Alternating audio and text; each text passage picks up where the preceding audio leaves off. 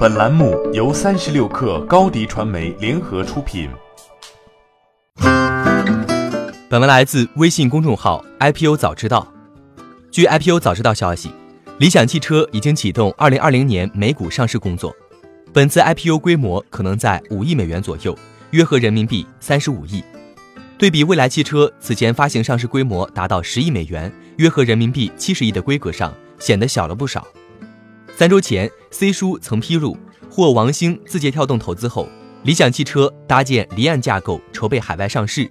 此前已有多番预兆表明理想汽车的上市意图。上述重组完成后，车和家股东将通过持有开曼公司的股份，间接持有车和家及其附属公司权益。公司拟以香港全资子公司利欧香港认购并持有开曼公司股份。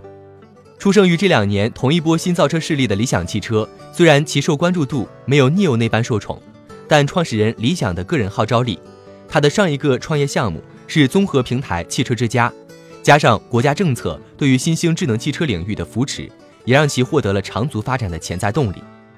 在近日，更是以初生牛犊的姿态宣布，公司不到五年完成了五点三亿美元 C 轮融资，约合人民币三十七点七亿。投后估值达到二十九点三亿美元，约合人民币二百零八点五亿。其中，美团创始人王兴个人领投了近三亿美元，约合人民币二十一亿。字节跳动投资三千万美元，约合人民币两亿。经纬创投、明世资本、蓝驰创投等老股东跟投。理想个人继续投资近一亿美元，约合人民币七亿。除了个人关系的密切，这笔交易也被看作是美团切入出行领域做准备。后来也在媒体曝光中被挖出，此前在无人配送车上早已产生交集。据悉，美团在二零一八年夏天曾推出无人配送开放平台，允许符合条件的自动驾驶等相关公司加入其中，共建无人配送生态。另据行业人士分析，车和家要想致力于新能源汽车的研发和生产，需要大量的资金投入。若开曼公司成功上市，有助于缓解现有股东后续资金投入的压力。而从理想汽车目前的经营情况来看，企业确实需要更多的资金支持。根据江苏省国资委发布的公告，理想汽车二零一八年的营收为一点七零亿元，亏损七点一九亿元；今年上半年的营收为五百二十七点七六万元，亏损六点二九亿元。截至六月三十号，公司资产总额为五十八点四二亿元，负债九点三一亿元。